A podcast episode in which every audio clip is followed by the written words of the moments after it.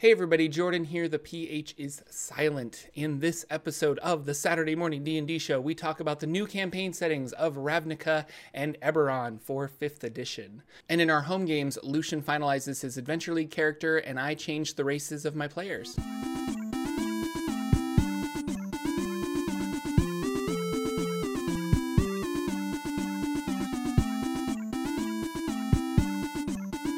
Hello, ladies and gentlemen. Welcome to the Saturday Morning D and D Show. My name is Jordan, with a silent P H in the middle, and I am joined always by my wonderful co-host, Sir Lucian, over at Sir Lucian Gaming, uh, with a big, strong arm this morning. And uh, boy, it, lots of lots of stuff to talk about today.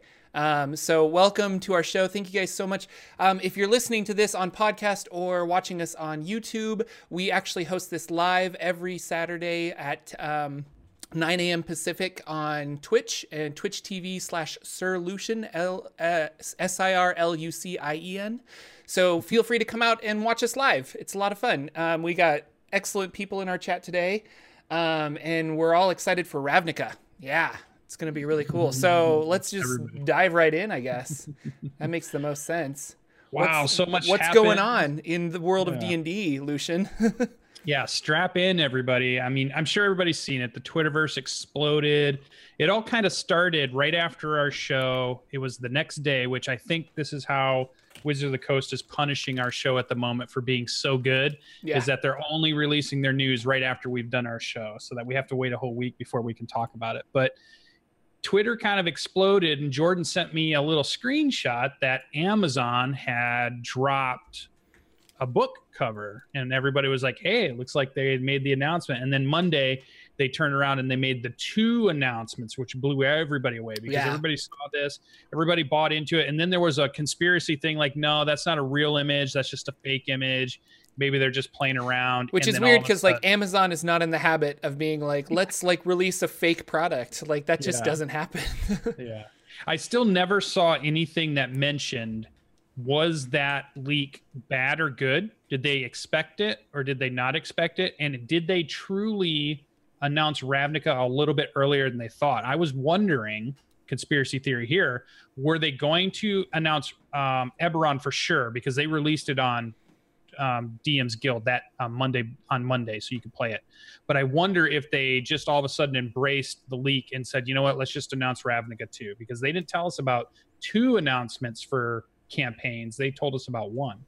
But either way, uh the D and D community is super lucky because their Wizards of the Coast is throwing even more content at us, letting us know more about their plans. I mean, not only it's crazy that they're doing it because that's almost like overshadowing Waterdeep Heist that's coming out, and the second book, which is the Mad Mage book, right? Which I always forget the name at the moment because that's the second one that's coming out. Huge adventure line going from one to five in the first one, and then Um, one to twenty for the second book. Five to Huge, twenty, yeah. Yeah, mega dungeon, underwater deep, one of the biggest towns, one of the most known about towns in, in Forgotten Realms. And then they're going to give us this next thing. So it sounds like the D M's Guild adepts have been hard at work.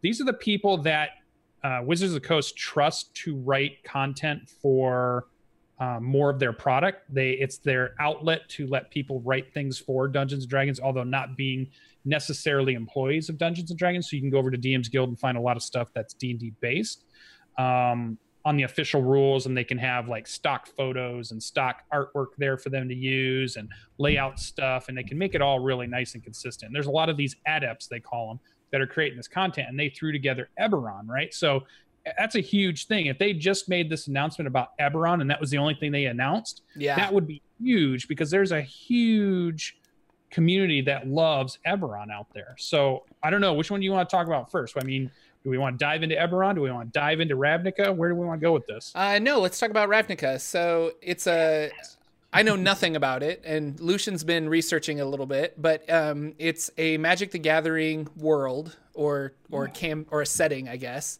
And this clearly is, you know, uh, Forgotten Realms is really popular within the D and D community, but they're trying to branch, like D and D can be fun outside of the D and D or outside of the Forgotten Realms. And um, you have homebrew worlds and all kinds of sort of things like that. So it, it makes a lot of sense that they're trying to pull in their probably highest money maker, which is Magic, Magic the Gathering, I'm assuming. Um, That's what I've heard. Yeah, yeah. And so I'm a, well, more so than D and D, I'm sure. So it's like, why, how can we incorporate these? Let's make a campaign setting for the people that are heavily involved in the world of uh, Magic: The Gathering. So I don't know. Yeah. It just kind of makes a lot of sense. What I'm excited for is there's some new races that are coming out in Ravnica. Like I think the Minotaur's in there, which was an Unearthed Arcana that they're they're now putting mm-hmm. officially in there. Um, mm-hmm. And then the background system is getting replaced with this. Uh, is it? Are they guilds or are they? Yeah, the ten, yeah, the ten guilds. Ten of guilds. Ravnica. So you're kind yeah. of like getting. A, you're getting a. I don't know. It it's really interesting to be able to steal ideas from other stuff. And I don't know if I will run a game in Ravnica. Actually, I can almost guarantee that I won't, because I don't know anything about Magic: The Gathering, um, as opposed to it's a, or just accept that it's a card game and it has worlds and mana and stuff like that. But. Yeah. Uh, But no, it's it's another it's another mechanic, just like Waterdeep is going to be a big city mechanic that we can steal from for your home games. And I really mm-hmm. like that idea. Well, here's the thing that I think is a great fit for them. And I realize that, you know, campaign settings, those are the things that polarize the the the community a little bit also, because a lot of times uh, a, a campaign will come out and there will be a, a group of people that love it. There'll be a group of people that hate it. Like, they're just like, why is this, this is any Dark Sun. That's not even D and D. That's post-apocalypse, you know, or they'll be like, yeah. Eberron, they've got guns and trains and electricity, you know what, super high magic. That's not my D and D. Or, you know, it could be any, start a Spelljammer. What? We're going into space. We yeah. have spaceships and space whales, you know, so you always have, it's a polarizing moment in our community because for campaigns, because I think campaigns is that true, truly linked to people's taste, right? It's truly linked to the objective. Some people are just going to love that style. They're going to connect with that artwork. They're going to connect with that world and the and, and imagination. And then others are going to be like, nah, that's not, I, you know, I, I like my grim dark. I like mm-hmm. my swords and sorcery. I like my high fantasy. I like my sci-fi or whatever it might be. Well, no, and I think about it all the time because, like, there are there. I, well, so I'm playing in a Blades in the Dark game right now, off and on. Um, it's that's a complicated story, but uh, and it's this like Victorian era with weird electricity and ghosts, and they've learned how to like harness ghosts for power and things like that. And I'm having a lot of fun, but that is not a setting that I get passionate about. Um, although I love the, the like, uh, I want to say moderate high fan. No, it's high fantasy of the Forgotten Realms. Like I would love to play in, or, or another setting that I would love to play in is the Middle Earth setting. Um, because mm-hmm. I like the, the stereotypical kind of fantasy tropes. Like those are fun. So when I think of D and D, I want to play those. Um, But you could take D and D and play it in just about any of these other settings. And I think that's why campaign settings kind of blossomed, was people were like, you know, I really like, I want to play D and D Mad Max. It's like, well, there you go. Dark Sun is for you, you know? Yeah, so.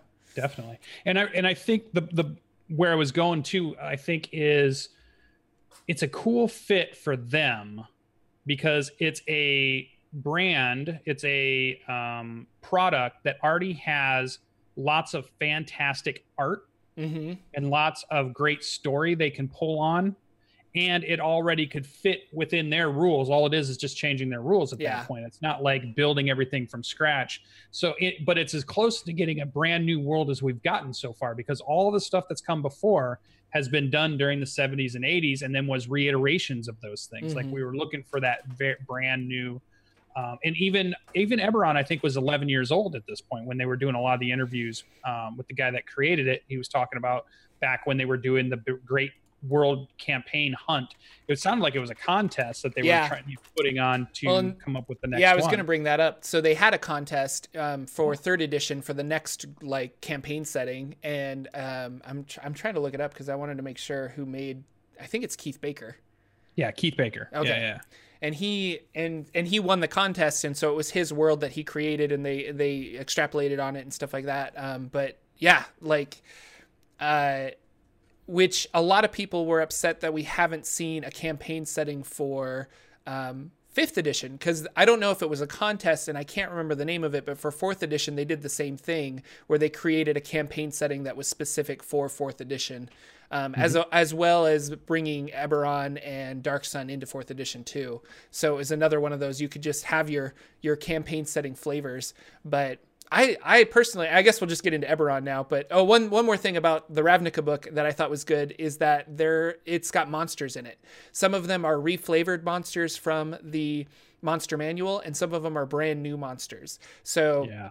If you're, again, like a dungeon master like me, even if you're not going to play in this setting, it would be great to take that um, and and uh, use it just for monsters, like a li- maybe a little monster manual supplement, you know?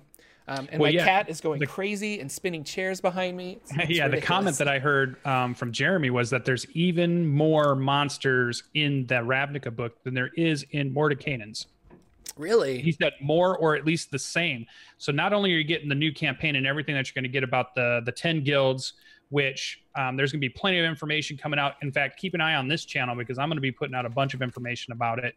Um, just so you can get into this whole thing. But they were saying it was a, it's going to be a huge monster book along with it being a campaign book. And you know they're going to have to have some type of class adjustments or new subclasses that would fit. You know they're going to have to put some races in. Mm-hmm. So it's going to be a pretty comprehensive book, and it's and it's going to be big. It feels like it's going to be one of their big number of pages books. We'll see what it ends up being towards the end. Um, but just to, just to recap, because we didn't really say much about it in case somehow you haven't heard, it's a... Uh, Ravnica is basically a planet that's a full city. It's like just one big, giant super city um, campaign. And one of the things that I thought was a funny comment they said was twenty eighteen is turning out to be the year of the city because we're getting Waterdeep. We're getting yeah. a big deep dive, one to twenty deep dive into Waterdeep, a bunch of city stuff that's going to be going on. We're going to get uh, Eberron's coming out, and that's focusing. We'll talk about that in a minute on another city. And then Ravnica is a basically a campaign set in a big urban city with high magic going on and all these factions and gangs of New York can be happening and all this kind of stuff. So it could be a really fun setting if you're looking for that, because we've been doing a lot of world adventuring, a lot of dungeon delving, a lot of jungle hunting, um, a lot of trips over to Barovia, but we haven't done a lot of big city stuff in a while, right? So this is a big thing. So that was one of the things I thought was pretty funny that they said about that. Um, Neo-Noir is the... Uh, oh, that's Eberron, actually, as they yeah. were talking about Neo-Noir. Whereas, to me, the magic one feels... Like you said, high fantasy. I feel like there's going to be more magic to it. There's going to be a lot more magic item usage. Mm-hmm. Magic's more prevalent. Um, but we're going to get to see lots of factions and lots of new creatures and lots of... They said they weren't going to emphasize the colors of magic and mana, so they're not changing things in that route. Mm-hmm. It's still going to be Dungeons and Dragons, the game. They're going to take that world without the mana mechanics or referencing always blue mana and red mana and all this yeah. stuff. So staying away from that. Um, and it is, I think, a way to try to bring the two communities together. Now, I know you want to talk about Eberron, but I feel like I should bring up every now and then there is a, I don't, I don't know how big it is because uh, I'm not in that community, but there is a small percentage, a percentage of toxic community in Magic the Gathering. And I think it stems from all communities have this when you have a competitive element to it. I would just say, all communities have that. Like there's always yeah. that person that is yeah, that there's that person that has fun by ruining somebody else's fun. Yeah. Um, yeah. So, and so, and we have this community, right? And let's say their community's larger. I don't know what the actual number is, but let's say they're even double the size of the D and D community, which may not be true anymore, but it used to be that way. Um, that means their size of people that are going to try to ruin people's fun is twice the size of ours who we have that go out and try to ruin people's fun. So now they're going to try to bring these together, and we might have to see how that works. But I wouldn't look into it too much with like, kids. Um, yeah. Yeah. I, I don't know. Maybe it might not, but I know my nephew was still into it. sixteen, seventeen year old, yeah. fifteen year olds, fourteen year olds. There's a big group of kids that are playing that more than they are going and buying Dungeons and Dragons books. Oh yeah. Um, so it might be nice to bring back the demographic of the young, the the kids to come back into Dungeons and Dragons and be wanting to play Dungeons and Dragons, be wanting to play role play games in general, whether it's Dungeons and Dragons yeah. or not. And maybe this is a nice stepping stone uh, for bringing that community in. Obviously, for a company, if me and Jordan owned Wizards of the Coast, I'm pretty sure it'd be the kind of decision I would make also, because it's just money, makes sense money wise. Yeah, I mean, you're in the business to pay your employees and make a profit. That's just part of it. We can't fault them for that. Nobody's doing this stuff for free at this point. Um, we all want to support each other, and the only way to do that is to, you know, buy into their stuff and buy their books. And then no, I think more. it's I think it's smart. There's I don't know the lore, but I love lore and I love history, and Magic: The Gathering has a lot of it, and they ha it has a lot of lore that goes behind the card game. Um, so I think it's just a an, an, an ideal situation to say, well, we have all of this lore, we have this story, we have these histories. Let's bring it into our game that is about lore, stories, and histories. So mm-hmm. I think it's I think it's smart, and it's going to be a lot of fun. Like uh, whether yeah. whether it explodes the hobby, which I don't think it'll do, but like let's say every Magic: The Gathering person is like, what is this D and D I've never heard of? Like, I've been playing Magic my whole life. I think the people that play Magic, there's probably a small faction of them that really get into the lore and history of the game. The rest of them treat it like a card game. You know, yeah. just like Hearthstone or any other card game, it's just, it's a way for me to play against my, my friends and collect cards, and I like collecting cards.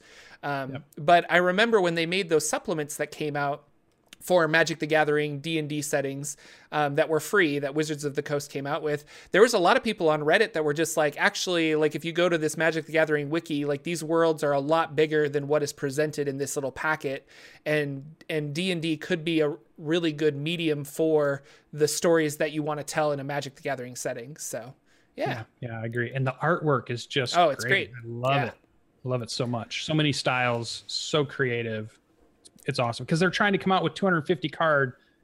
Every card has a piece of art. Mm-hmm. And each time they come out with a pack, and like Ravnica itself started with a three pack. So they came out with three editions during that run. Then it went away for a while and it came back with another three set run. And they might be anywhere from each of the sets that might've come out, might've came out with sixty cards, or it might've come out with two hundred cards or one hundred cards, whatever the number was, but it's pretty significant. That's a lot of brand new art. And that's mm-hmm. a lot of new creativity to say, this new kind of cool tree creature, or this new cool kind of orc, or this new cool kind of humanoid thing or whatever. It was just a lot of, they have to go through a lot of creativity, and they're going through it quicker, I think, than some of the other mediums that we interact with. Yeah. So I think it's gonna be great to have that type of influx of creativity coming in to be able to play around with and just throw in your, hey, don't even run a Ravnica campaign, but just grab a couple of the monsters. Just mm-hmm. grab a couple of the things that you think look cool artwork wise, and, and throw that against your players who've been playing for twenty years. And they're like, we know what the orcs H P are. We know what their yeah. hit dice and, and all that. Oh, what the hell did you just drop down? We've never seen this thing in a, ever. You yeah. know? Yeah. I know. Perfect. You know, I Put love that doing in. that as a D M, like putting yeah. silly hats on top of your monsters so that your players yeah. don't really realize what they are. Cause Um, yeah, it's lots of fun. And then Eberron, which I love Eberron. Oh, one more thing. Sorry. Yeah. No, no, no. Go ahead. This oh, is yeah. you. I love Eberron a lot. Um, and they, I've always been toying with my YouTube channel to do like Eberron lore and history. And now that we have like this Eberron supplement, um, I might have to do that. And I might have to either take a slight pause from Forgotten Realms or just expand upon that and say, we're going to do D and D lore in general, and we're going to cover some other things. Um, or maybe try and do two videos a week, which might, or an extra video a month is what somebody pointed out to me. So instead of two videos a week, which I think would burn me out, every, like the beginning of the month, here's an extra video on Eberron or something. Um, so I'm toying around with that idea. No promises yet, so don't don't go expecting anything. But uh, it's it's really cool to me because I love magic, and in the world of Eberron, magic is is uh, like science, or it's looked at like science. It's not this like unknowable art that only certain wizards and things like that. Everybody can learn and use magic, and so it's treated like a science. Like, well, how would you? How would you use magic to do X, Y, and Z? And that's why we've harnessed Uh, like electrical elemental creatures, lightning creatures, and we harness them within trains so that we have this like levitating train that can that can go from point A to point B. Um, or I want to heat my home, so I, I conjure a fire elemental and I enslave it to my home so that I always have a fire going and my home is heated and, and things like that. Like, it's just kind of taking, what if what if our own world had magic in uh, medieval times, and how would that have shaped us growing growing up is Uh, really mm-hmm. interesting. And so Eberron's really cool. It's got a huge like lore and history. It's got like a creation myth. It's really just a complex setting, and I'm really excited that it's going to be here. Oh, that was my cat. Um, mm-hmm. There are now a lot of people were giving grief, I guess, because the Wayfinder's Guide to Eberron that they released, the P D F that they released, is more or less, and I hate to use this word, but a playtest. a paid purchase. Right. Purchased playtest. So yeah. you have to spend twenty dollars yeah. to get this P D F. Now they're going to upgrade the P D F and they're going to do like this, but it makes me wonder, I can't see them doing this until, like, it makes more sense to me that they're going to do this and they're going to, you, you know, you buy the P D F, we'll update it. You can download it again for free. So you get the, the updated things, but when it's all said and done, they're going to have a, a book version of this. Like, they're going to come out with a print version. They have to, they, they haven't said yes or no if they're going to do this, but it they almost, did. they did. Oh, they yeah, did. Yeah. Yep, yep. They said, uh, Mike Merles talked about they're going to do a P O D, which they call the print on print demand. Print on demand, okay. But they're only going to do it once it's gone through the playtesting phase. They've gotten a lot of feedback yeah. on how they want to build the book. So this is the way they cushioned it, was this was your chance for a community to have input before the book is printed by using the mechanism of a D M's Guild or something like a drive-through R P G, where you put out what you have for feedback, it comes back, they they edit it, they redo some mm-hmm. stuff, they get it all tightened up before they actually Which send it to print. I like, it kind of makes sense that this is this is not just something we threw together, like, oh, here's Eberron, like, we want to make it a good quality product, so we're going to go through these playtests. It's a little weird that they didn't playtest it internally like they do their other products. Um, and they, I wonder if well, they, yeah, yeah, yeah. They called it the N D A testers. And I, I want to send a message over, because I want to learn how to become an N D A tester for Dungeons and Dragons, because I would love to be on whatever team this is. Yeah, yeah. Um, but they are going through and testing that stuff. It did go to the N D A testers first, but then, yeah. And I think Jeremy Crawford said, this is an experiment to see if this is a valid way to do more campaign books and more stuff. Mm-hmm. So I think there, it's a little bit of an experiment for them, I think, in some ways. And to experiment with how much piracy do we see if we release this as a P D F. Yeah. Um, I think that's another one that they're they're experimenting with. So, yeah. Um, so we'll see. Uh, but, like, I personally am really, I'll, I'm probably going to buy the P D F, because I'm really like Eberron and I want to see where it goes. And I want to, I want to do these videos on Eberron, but, like, at the same time, I really want a physical book. And so I would like to wait till it's all said and done and get the print on demand version, um, mm-hmm. and actually have, like, a hardcover, or not a hardcover, whatever kind of book that they make with print on demand. But yeah, yeah. I don't know. So they're saying, that's how I feel um, about it. I like and books. they did something. They did something like this back in the day, what they talked about the D and D Next style of releasing a campaign, because before fifth edition was coming out, this is they kind of did this with D and D Next. Um, and then they also said that this book is probably about one hundred seventy plus pages, somewhere around in there, um, from Keith Baker. This is supposed to be Keith Baker's ultimate vision of it. So this is like, they went back to him and said, okay, Keith, we're giving you the reins. We're letting you just run wild, do what you want to, mm-hmm. show us your ultimate version of this. And that's what this new P D F is. Um, but right now it's not even a full setting of Eberron. Eberron. It's focused on Sharn. So yeah. the campaign part is only focused on Sharn, and they've only been testing the races. And I don't know if I saw any classes yet. I think Artificer was the one that, um, and it's not in there yet, but it that's yeah. hypothetically it will be in there, is what I was told. So. Yeah. But we do know or some races. What I read, like what I was told. Look, I'm not told anything, yeah. guys. What D and D called us up and told us. Uh, but there are some races that are already out, and they supported this release also with a U A article this week with races for Eberron. Yeah. So there are, yeah, I think there's four races out there for Eberron. So for those of you that have been waiting for Warforged and Changelings, and what's the other two? Shifter, Shifter, and then I can't pronounce the other one because I don't remember it off the top of my head. Yeah, I, there's one I forget. Long word. So yeah, it starts with an A, I think. Yeah, I thought it was a K A something, but I could be wrong. Yeah, I didn't read through it. But right. Four new races to take a look at. They're ones that are, I would say, Warforged is one that seems to be super popular, because every time I went to go start a campaign and I would tell people, um, you can play anything of the released um, races and stuff in mm-hmm. this. I, I, I always got me- messages. Oh, I can play an artifice or, or uh, uh, Warforged. Warforged. I'm like, well, okay, hold on. yeah. Kaladesh. I Kaladesh. No, thank you. Yeah. No, Kaladesh from Magic. Somebody will get it. Kalashtar. Kalashtar. Kalashtar. Thank you, Cyberwolf. Cyber- yeah. Um, I, what's curious about this and Ravnica is it's not Adventure League compatible. And I'm wondering no. if it will ever be, because it's not Forgotten Realms compatible. So will I be able to play a Warforged in an Adventure League game? Uh, who who knows? Not currently. Not currently, yeah. I can't. Not so, currently, yeah. Uh, so but, that's that's one thing to point out for sure. Yeah. None of this was Adventure League. So that was the other hiccup, because like you mentioned, the one hiccup was, wait a minute, we're this is play testing and we have to buy it. So now yeah. we're paying you to play test your material. And number two was, wait a minute, this can't even be used in Adventure League. That's a lot of players only play Dungeons and Dragons with Adventure League. That's a big thing to put out when it doesn't even impact those people. Yeah. They can't use it. So that's another big issue there that I saw raised on Twitter. A lot of people going back and forth in the Twitter conversation about that.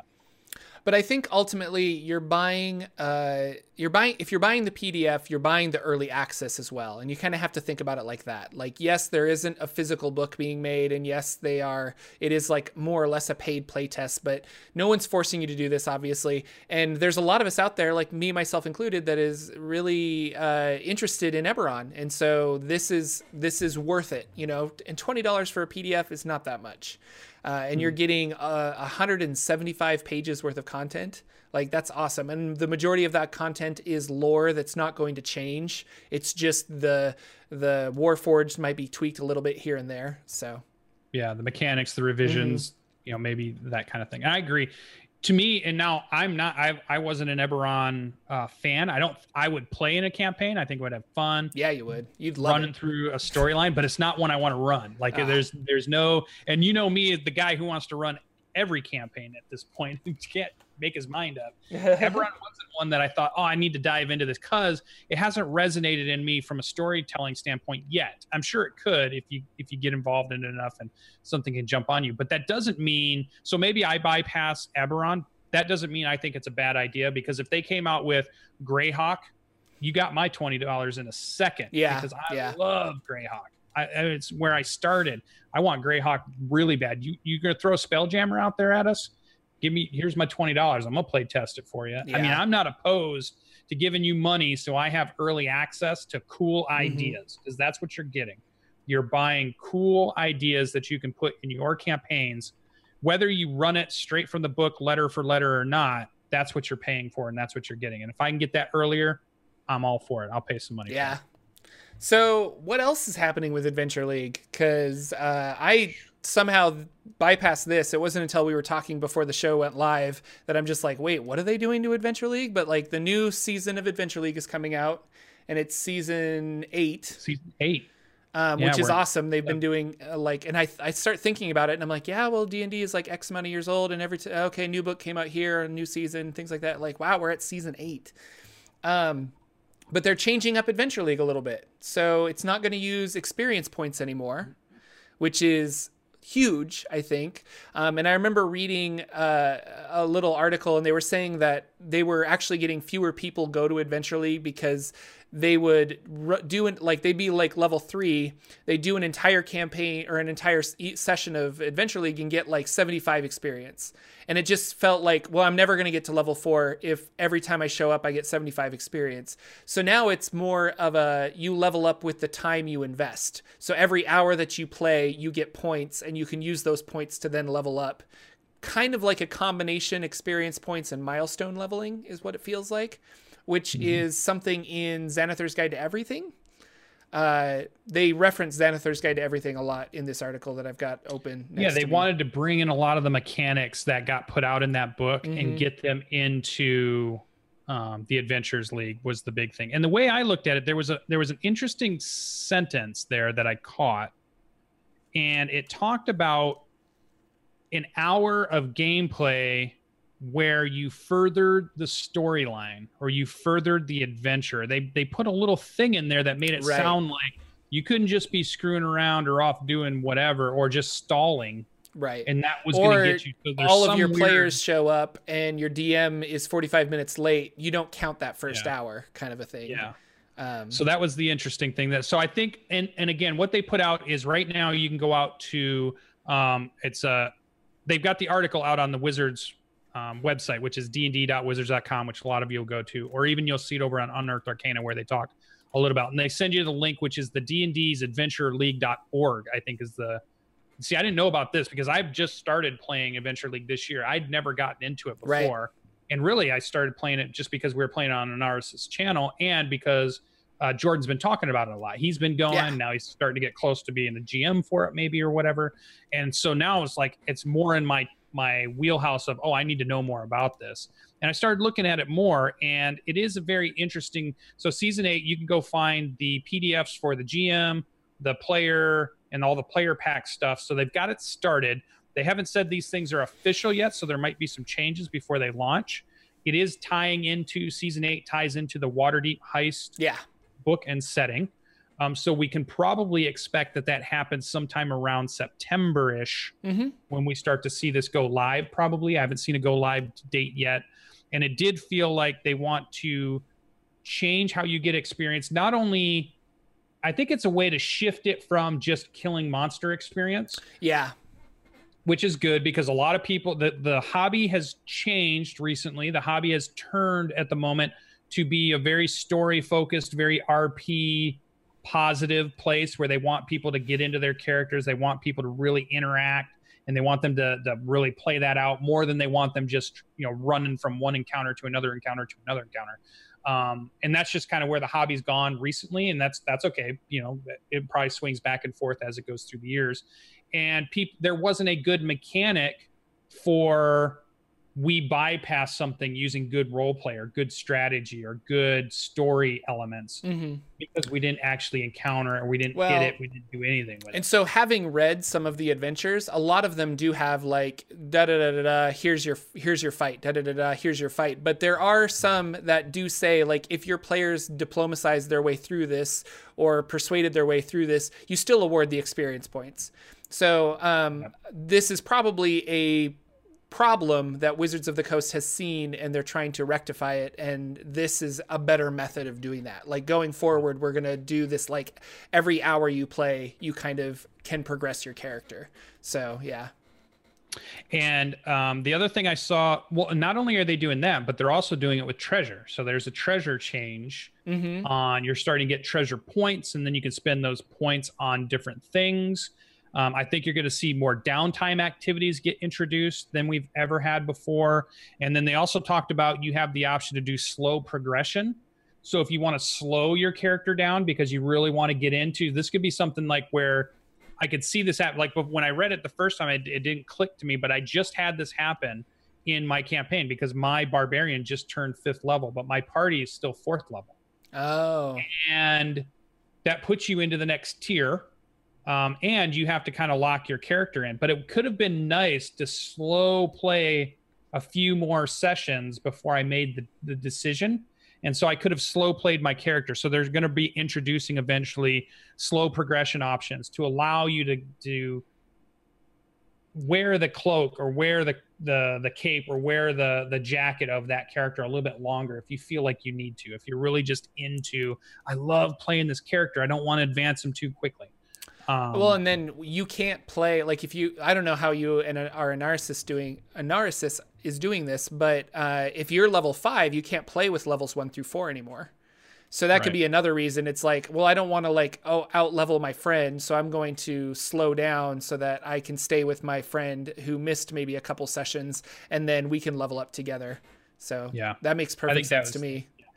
Yeah, we played our episode um, this week, which we'll probably come up and talk about. And I was fifth level. They made fifth level in that episode, so there was only like a half of an episode. Yeah, that they were there was a difference, but we yeah. We got and no, them. And but in the game, uh, I'm currently run or am in an Adventure League as Forges of Fury from Tales of the Yawning Portal, and we had a level five because he said, I'll allow it. And that was just the D M's discretion. He's like, I'll allow it because this adventure is for three to five, for three to fifth level.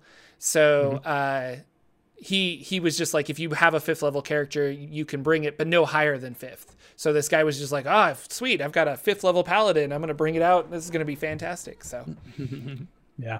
So they're also in that article, they talked about converting your current characters into the new style. So they're going to have a bunch of math that you can go through. So it's not like because they're making all these big changes that everybody has to start from scratch. Mm-hmm. Um, it looks like they'll have a conversion method to figure out how your character will fit into that if you're playing one right now that you're really attached to. And I am. I like Racky. I didn't actually change him after all that three episodes of me hemming and hawing about I should change it to another thing or this because I can. I just kept him the way he was. He's a great character. Yeah. He's a, you know, he's a two sword swinging barbarian that just gets the work done. You know, it's just so good. And I just like it. I just like the way the character has developed, and I'm going to keep with it. Not that I don't want to play more characters, but I'm going to find places to play those characters and, and play some more. But yeah. Um, yeah, no, I'm so super attached to my Adventure League Bard. Um, and I think that's just the nature of playing, because I don't get to play a lot. And you're probably the same way. You D M mm-hmm. a lot more than you play. So when you actually are playing a character, you, you get attached to it. Yeah. Yep. I get reminded. And speaking of playing, what's going on in your games, Mister Ooh. Lucian? So what's going on? So we ended up having a play test, uh, secondary play test Saturday, which is crazy to me because now that I say this, it felt like this happened three weeks ago. This is how much time, because there's been so much information, there's so much going on in this past week. It feels like it's been two weeks to me. But we played a game, and we went through the same encounter with P B Plays Inside, who's writing an adventure that's oh, going to get put so up. So this is on, the adventure uh, she's working on. Yep. So okay. she, but she wanted to do one of the encounters. She wanted to make sure it was tightened up and it was working. And she's having trouble figuring out what the right level for the module is. She wrote the story. She has all the things in place, and she has the things that she wants there, but she's worried, you know, what what makes this an appropriate level for which characters. So we're helping her out with that. Mm-hmm. So we played it with seventh level characters the first time through, and the second time through we played it with tenth level characters. Um, we had uh, Greybeard and uh, Indoor Adventurer played with me again, and this time we had a lot different group. Like if you remember from last week's show, we talked about the three fighter group went in and, and fought this battle. It was interesting. This time around we had the Wizard, the Barbarian, and I believe we had a monk, which was a very interesting addition, but it, it actually was really good because it countered this this boss who had this crazy crossbow that he was using on everybody. And the monk can catch anything. So oh, yeah. you know, you got to be careful with that. Um, so the, the it went pretty well. Again, we were able to beat the guy at tenth level. It wasn't too hard. Um, so she thinks now she's got it narrowed down to thinking that her adventure is going to be somewhere to be seven to nine. Is going to be the right spot, whereas ten makes it a little bit easy. Um, but maybe that's where she's she's found it out, and she wants to tweak a couple of things about making it fun.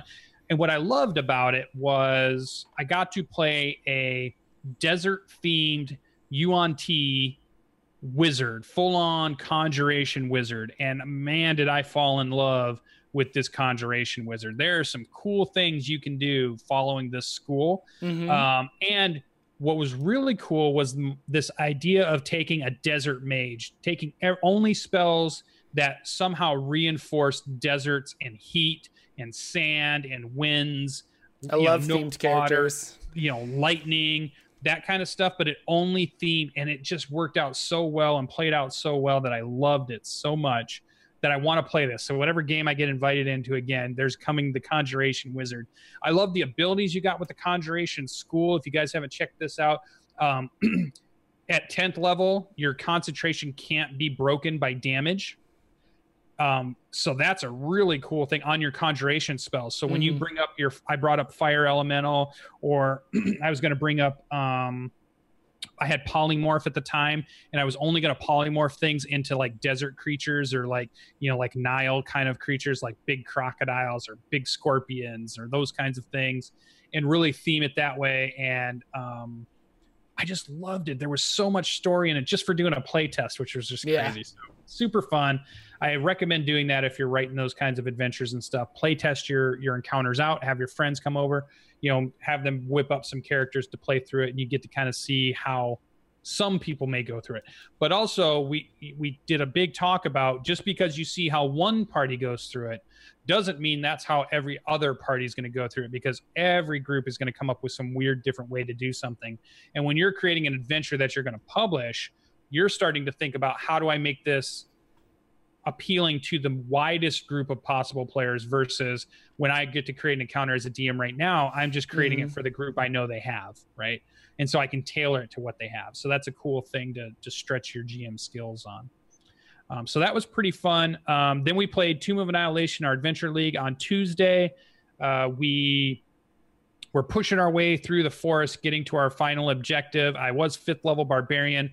I stayed on the Zealot path. Um, two weapon feet, long swords, And that is just a great combination, because now at fifth level, I pick up the extra attack. So all of a sudden, I'm averaging somewhere around thirty-five, forty damage per turn that I can just roll out at something.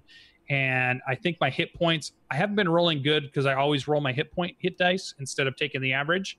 Um, I haven't rolled good on a couple of them, so I'm not at the high level of where I should be for five level hit points, but I'm not too bad either. Mm. And so getting into rage is pretty good, and that's fun. So that's a good, fun um, encounter. We had lots of random jungle encounters. And if you guys have not went and watched this show, make sure you catch the next time we run this, because at the very end of it, we heard the battle cry of the zombie T-Rex that's about to come oh, in. Oh, nice. Shoot.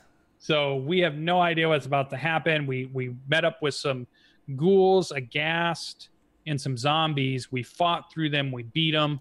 And then, but that disrupted because somebody used Thunderwave. Our favorite turtle turtle character used Thunderwave again, and it alerted the nearby zombie Tyrannosaurus Rex. So yeah, that could be a problem for us.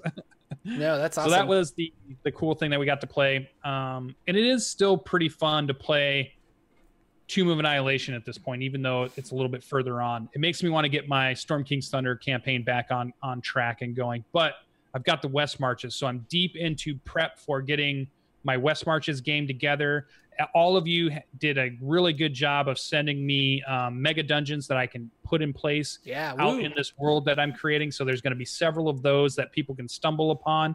And my idea is, in the town, when you create your group, and I'm going to open this up to just about anybody that can fit the schedule. They want to come and play. I'm going to run the game if it fits the schedule, and you're like first come, first serve kind of thing. And in the town, there's going to be rumors. There's no adventure in town.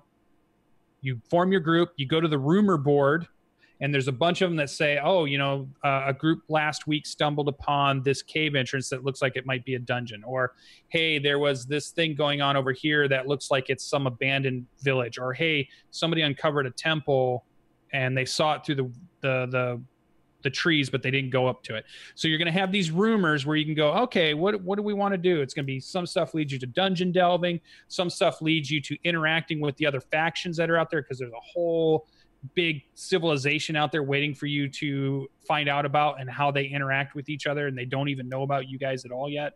Um, so if you want that kind of political intrigue, if you just want overland travel and stuff, those things are all going to be out there. Oh, somebody saw a wyvern's nest up on a mountain cliff. Maybe they want wyvern eggs, or they want certain stuff to make magic items, and that could be something they could go after. So whatever your group wants to do, there's going to be things that you can go do, and I'm just going to let them choose. That way I don't have to worry about trying. You choose what you want to do. I'll have that style of game for you in this. And I think it's going to be fun. I think it's going to be, I'm finding really cool travel mechanics that don't need to take up a lot of time, so that we can get right into the meat of whatever it is we're going to do for that session. I'm thinking the sessions will last anywhere from three to four hours. They'll be inclusive. Here's another big one that I'm thinking about. No long rests until you get back to town. That's big. And it forces you back to town, which yeah, is what I was about I need. to say. If I you, need it. Because yeah, if you yeah. just, then you're just getting exhaustion levels being out in the field, so. Yeah, yeah. So some interesting mechanics that I'm going to play around and tweak with that. Um, because we, I've already have the things about rations and, and food and weather affecting things, and uh, equipment wear. We're going to put a little bit of that stuff into it. So it's going to be, I think, hopefully super fun for people to tackle. But I'm working on it. Won't be released probably till mid-August once we get back from... The other thing I've been doing all week long is organizing Gen Con trip yeah. twenty eighteen. So that's the big thing. We're so both sure going to we'll be at Gen Con. It. It's going to be loads of fun. So if you yeah. if you find either of us there, uh, I'll give Lucian a handful of Saturday morning D and D pins, but we're going to have um, some pins to give out. So if you find us at Gen Con, then come say hi. Oh, yeah. And I had I had this great plan. One last thing. Um, I thought, hey, I want, I need a new mouse pad for my desk. And I went out to a place that builds mouse pads, and I thought, oh, look, they, I can make my own type of mouse pad. So I was like, why don't I put the Saturday morning D and D show logo right on it? And I was sitting there, I'm like, that'd be cool to have on my desk. And then I looked at it and I thought, hmm, quantity number. How many do I want to buy? And I thought, wait a minute, I'm going to Gen Con. I'm going to buy like ten of them, and we'll just hand them out to people, and we'll give them out to fans of the show and stuff. And it'd be really cool. I just got the message back that said, we can't make this um, mouse pad because we think you would be infringing on copyright. And I was like, no, it's my show. Oh, so that's I don't so think good. I'm going to have them done in time. I think it is something I'm going to do eventually, get them created, yeah. and then use them as give-outs, um, subscriber rewards when we hit certain thresholds on channels and stuff, and just as a way to, if if fans come up and meet us somewhere, of some of the other stuff I'm sure we'll be doing past Gen Con, because I don't think Gen Con's the last thing we'll be doing. No. It's, it's like the start of what we're going to be doing, I really think. So... But with the pins, Jordan was able to get his pin, so he'll be able to promise that, which is super cool. I was hoping to promise mouse pads, but it fell through at this point.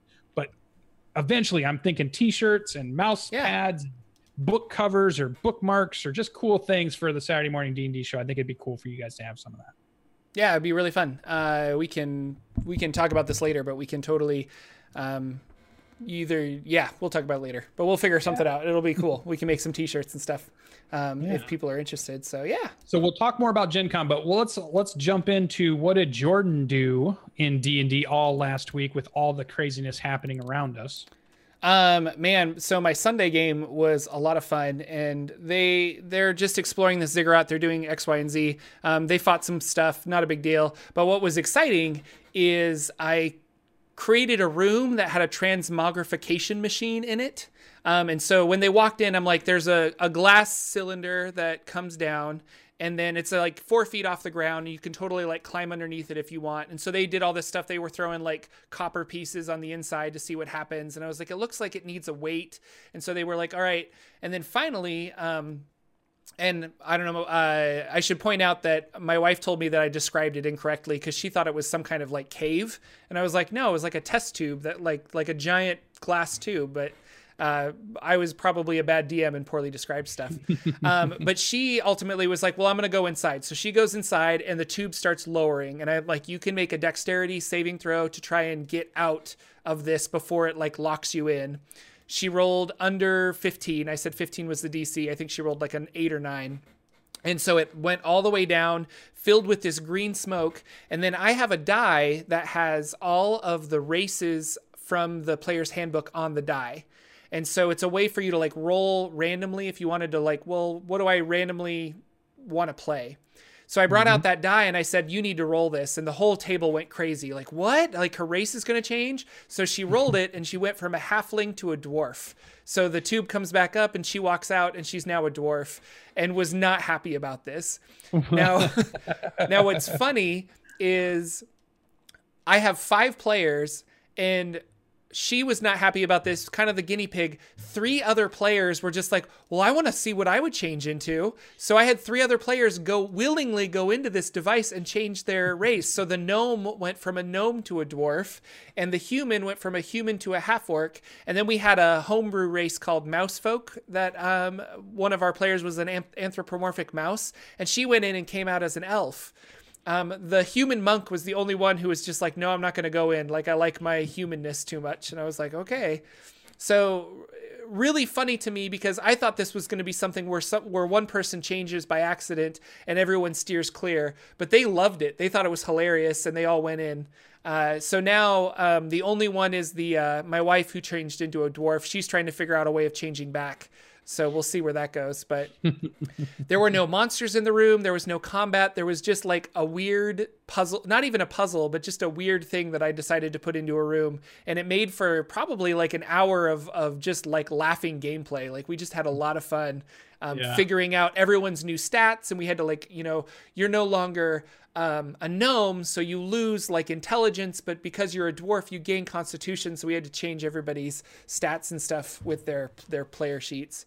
It was a lot yeah, of fun. That sounds super fun. It, I, I kind of want to do something that's slightly similar where somebody walks in or interacts with an object like that, but it swaps the players' bodies. So it oh, does a yeah. body swap just for, and maybe it's something that lasts for a day or maybe it lasts, but all of a sudden you've got each of you hand your character sheet to the other person. You're like, this is the body you're in now. This is the body you're in now. And mm-hmm. you got to play that way for a little bit just to, just to have some fun, especially like if they get into another fighting encounter, all of a sudden somebody has to play something they don't have any idea what they're yep. doing and just stumble through it. And I was thinking even, you know, put in a little timer to make sure they have to make decisions quickly because you want them to really be fumbling around. You want that feel of, oh my God, I'm not normally a fighter. I don't know what's going on mm-hmm. and just let that play out. So I think it'd be pretty fun, but yeah, I would be super careful because if I could talk my wife into playing, which is very rarely, the last thing I'm going to do is change anything on her character because I can barely get her to play now, let alone change something important to her. So I'm surprised she let you get, get away with that. Well, she, she's not happy about it. Um, uh, but there is, there is the, I did say, well, I, I told her like in, in personally, I was just like, if you really don't like it, there's probably some kind of magic out there that can change you back. You just have to be, you just have to figure it out, you know? Um, mm-hmm. But the rest of them really like their new races, and I think they're going to keep them. So, well, they're tenth level. Do they have a wizard? Somebody get polymorph. No, nobody has wizard, but I did say oh. there's, you know, you could, there's a wizard tower in the nearby town that they could probably go pay for polymorph. It's not going to be cheap, but they could polymorph yeah. there. Um, but yeah. Uh, and then the lore of all of this is uh, the ziggurat's been pulling in slaves. There's been murals that they've seen on the walls of, of this, uh, uh, King Necros is the guy who is the head honcho of this ziggurat back in the day. And he opened up portals to strange worlds, and he pulled in creatures like humans and orcs and gnomes and stuff. And so the lore of this room, they were like, well, why would they have a room that does this? And so they kind of figured it out by, by looking around and investigating and finding a journal that they were taking the weaker races, physically weaker races like halflings and gnomes, and trying to transmogrify them into like humans and half orcs so they make better slaves. Um, and so it's been kind of fun for them to explore. And a lot of that lore I'm kind of just coming up with as we go. And that, that specifically, like originally I put that room in because I thought it was a funny room. And then I was like, actually it kind of works with that. So it's mm-hmm. another D M moment where everything just kind of falls into place and you just go with it. You know, you say yes yeah. to the situation, and, and they're just like, oh, wow, did you plan that? And I'm like, yeah. And they'll remember that story. They'll remember that story more than the four or five encounters that you've created oh, for them. Oh, exactly. You yeah. know, that, that'll be a story that they'll be like, do you remember when I got turned into an elf or a, yeah. you know, whatever.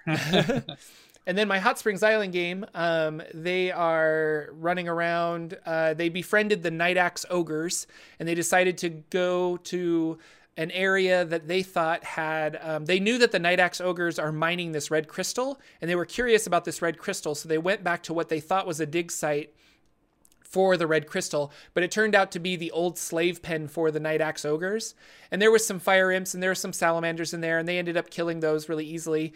And then they turn around and found a whistle on one of the salamanders. And then, and I was like, and they were like, is it magical? And they rolled some arcana, and I'm like, yeah, it's got like a magical hue to it. You're not sure what it does. And they're like, well, can we attune to it? And I'm like, mm, you can attune to it, but like, you're going to have to blow it to see what it does.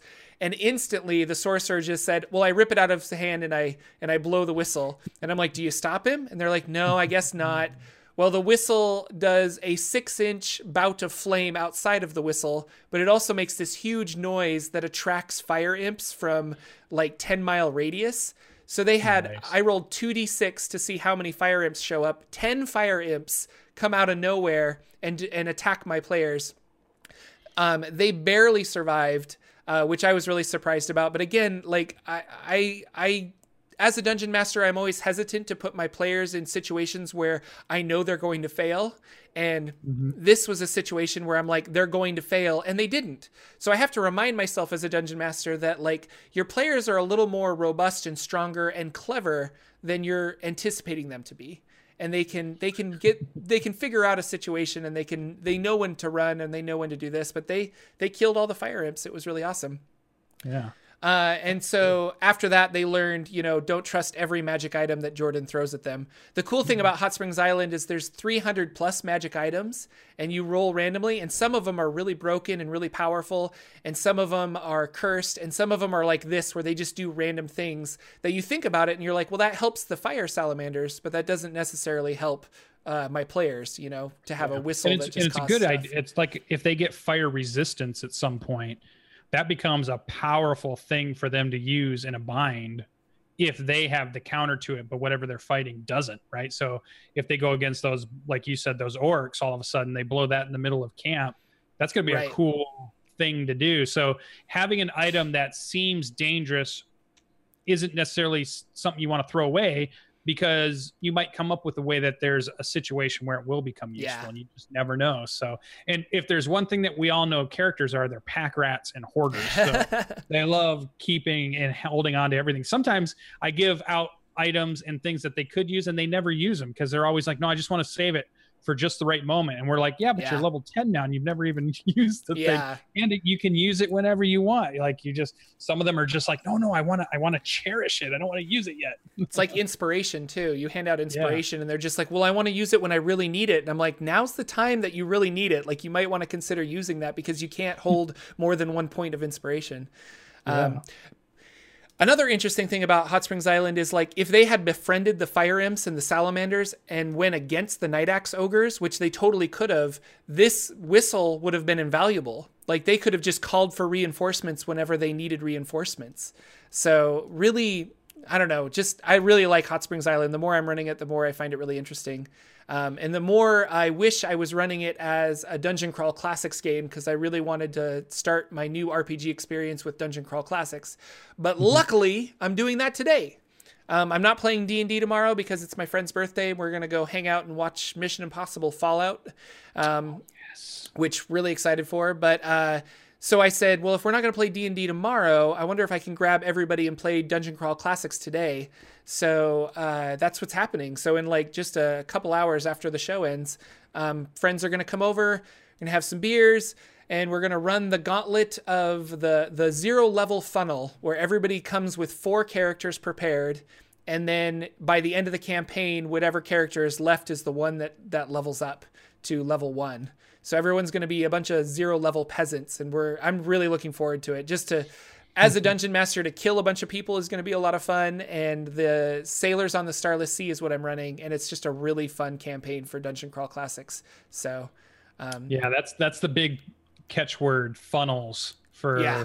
the O S R movement and Renaissance. And, um, those are always a good way to start out, but I think it's cool because it is a very, I don't know, it's like an Indiana Jones ish. It's a, um, you're going through like a, a, a fun house of danger and, you know, all yeah. kinds of stuff is just happening, and it's all action packed and fast, and people are just, I just love the whole idea of that. Yeah. And zero level characters, the idea that you get to see your character before your first level, because a yep. lot of times when you're building even D and D five E characters, they have some amazing abilities that do not make them like normal people yeah. in my eyes. You are not anything like a farmer as a first level wizard or fighter mm-hmm. or whatever, but how'd we get there? You know, and you're, you compared to a fifth or a tenth is even, there's an even bigger gap there, but yeah. how'd you go from being zero level to one is sometimes just as interesting as any of the other stuff. And yeah. having, no, how many, how many characters are like, this is my, I'm a level one character and this is my father's sword and it's a plus one sword and da da da. And I got this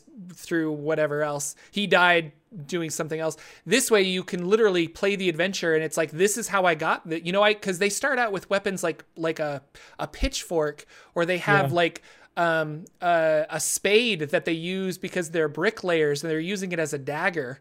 Like th- these are the kind of weapons that your zero level peasants have. Uh, it's really fun. So by the end of that adventure, you're like, this is how I got this magic sword. This is how yeah. I got this armor. Like you really get to create your backstory, and you get attached to these characters because they've been through so much and they survived. Um, Dungeon Crawl Classics. I'm really yeah, excited. I'm so, there. so excited for this because that I just love that game, and I love the random crit tables and the fumble tables. It's going to be mm-hmm. a lot of fun. So.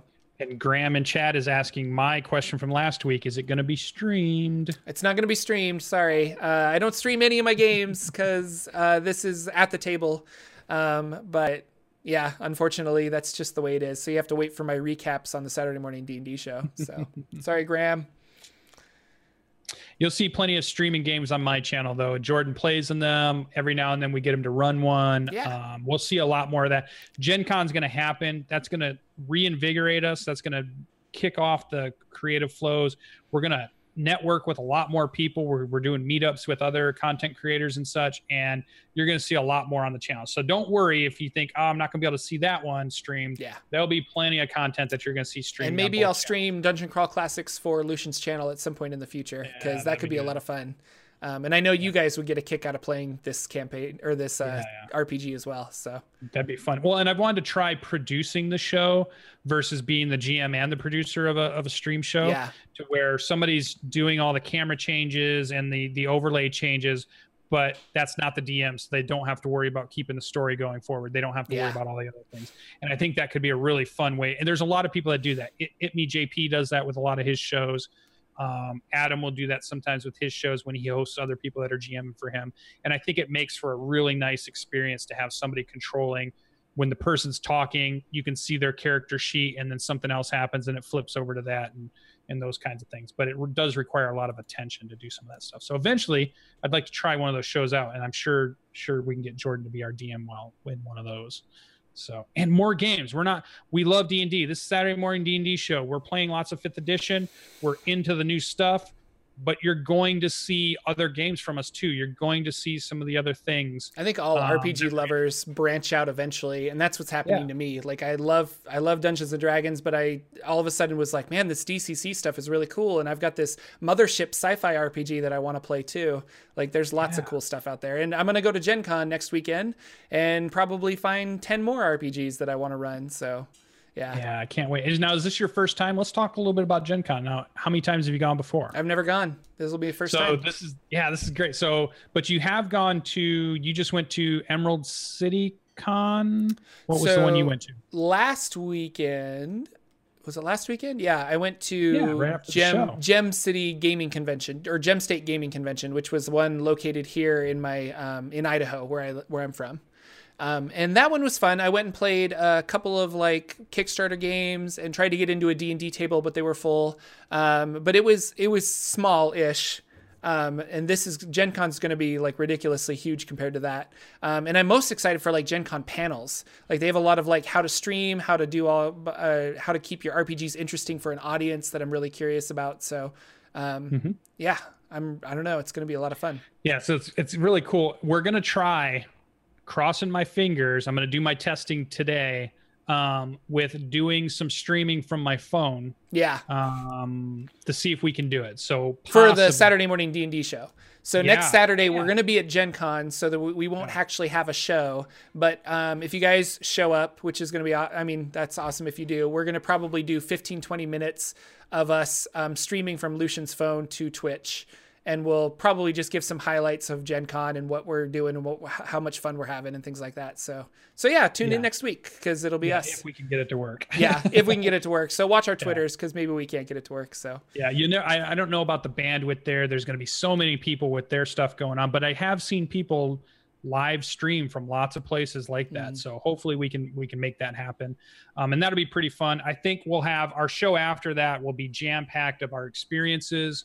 I'm sure you'll be seeing our Twitters filled with pictures and things that are that we're seeing and impressing upon us or people we meet up with.